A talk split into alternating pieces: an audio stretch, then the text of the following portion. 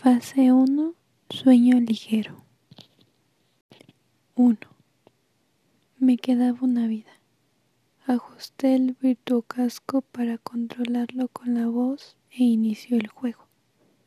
Alrededor de mi cuerpo se encendió un enjambre de esferas luminosas que me envolvieron como un remolino fosforescente, hasta que la sala de mi casa desapareció entre la luz. Aparecí en medio de una casa antigua, como del siglo pasado. Era muy grande. Sus paredes tenían un tapiz floreado que se despegaba en algunas esquinas. El piso y los muebles eran de madera. Del techo colgaba un candelabro. Nunca había visto uno más que en películas. Al fondo se escuchaba la música del juego. Debía recolectar unas monedas escondidas en este escenario. Parecía fácil. Di un paso. De todos lados comenzaron a surgir gusanos. Eran orugas velludas que salían de las paredes, del piso. Hacían un sonido desagradable chup, chup, chup, y dejaban un rastro viscoso por donde se arrastraba. Tenía que apresurarme. Vi una de las monedas en medio del candelabro. Tenía un nivel de energía alto, por lo que brinqué hasta allá. Al tocarla, la moneda se incorporó a mi cuerpo, dándome cien créditos. Si juntaba diez, tendría una vida extra. Al caer, pisé uno de los gusanos. Sentí un ardor fuerte que inmediatamente me bajó la energía. No era cualquier cosa esas orugas. Seleccioné una de mis armas, la pistola de bolas de fuego, porque no tenía límite de disparos. Ataqué a los bichos. Se notaba que era el primer nivel, porque estos no intentaban esquivar el fuego. Sus pelos ardían, chisporroteando y soltaban una peste insoportable. Avancé por la habitación. Por cada gusano muerto aparecían dos más descubrí otra de las monedas en un librero, justo al otro lado de la habitación. Era una de las que parpadeaban, lo que significaba que desaparecería pronto, pero también que valía por diez de las normales. Caminé hacia ella, tratando de no tocar a los insectos. Cada vez salían más, con mayor rapidez. A medida que avanzaba, Nuevos gusanos aparecían tras de mí, encerrándome en un círculo que se iba reduciendo. Se amontonaban unos sobre otros, retorciéndose como los pelos vivos de una alfombra enloquecida. Pensé en cambiar de arma, pero decidí que las bolas de fuego serían suficientes. La moneda parpadeaba cada vez más rápido. Estaba a punto de desaparecer. Ya estaba cerca del librero. Solo tenía que alargar el brazo para tomarla. Levanté mi mano hacia el premio, que ya se veía transparente, cuando sentí un gran ardor en el hombro. ¡Auch! grité, mientras me llevaba la mano a la herida. Era un gusano. Estaban cayendo del techo. Elevé la pistola de bolas de fuego. Disparé, pero eran demasiados.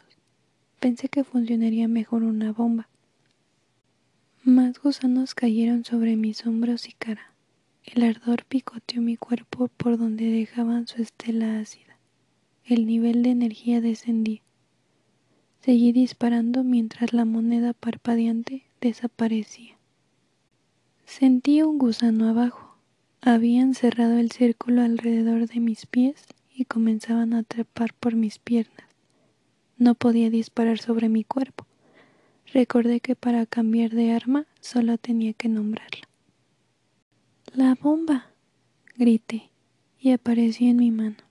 Me habían cubierto de pies a cabeza. Cada uno quemaba al deslizarse sobre mí. Solo mi brazo con la bomba estaba libre de orugas, pero no alcanzaba a apretar el botón para activarla. Ni siquiera podía hablar. Algunos bichos se habían deslizado dentro de mi boca.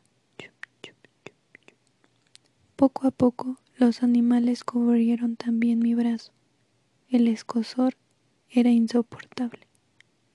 Sentí la bomba escapar de mis dedos.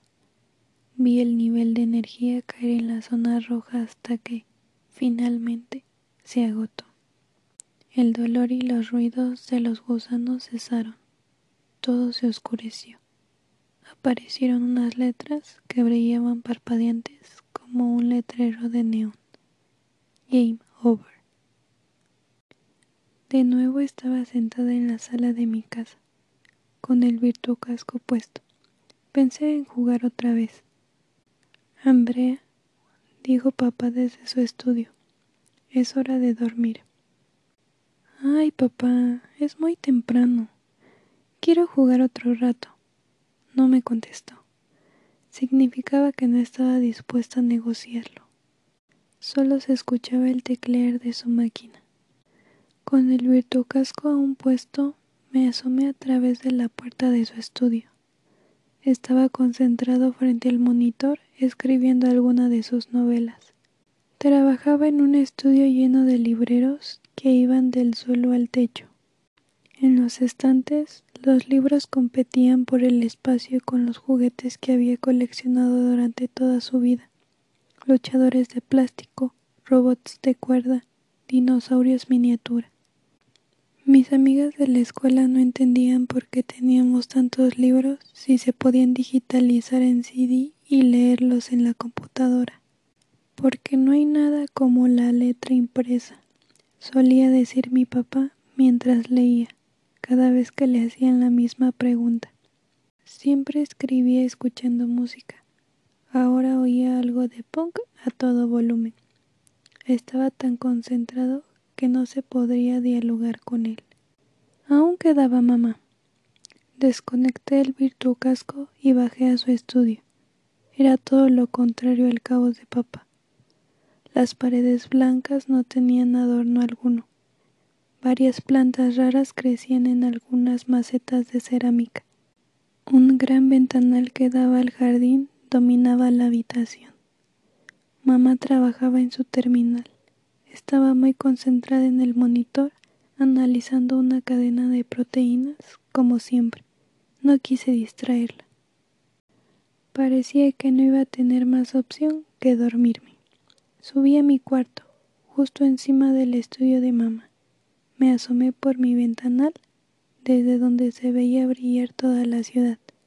Me acosté deseando no tener una de esas pesadillas de las que todo mundo habla, al menos esa noche.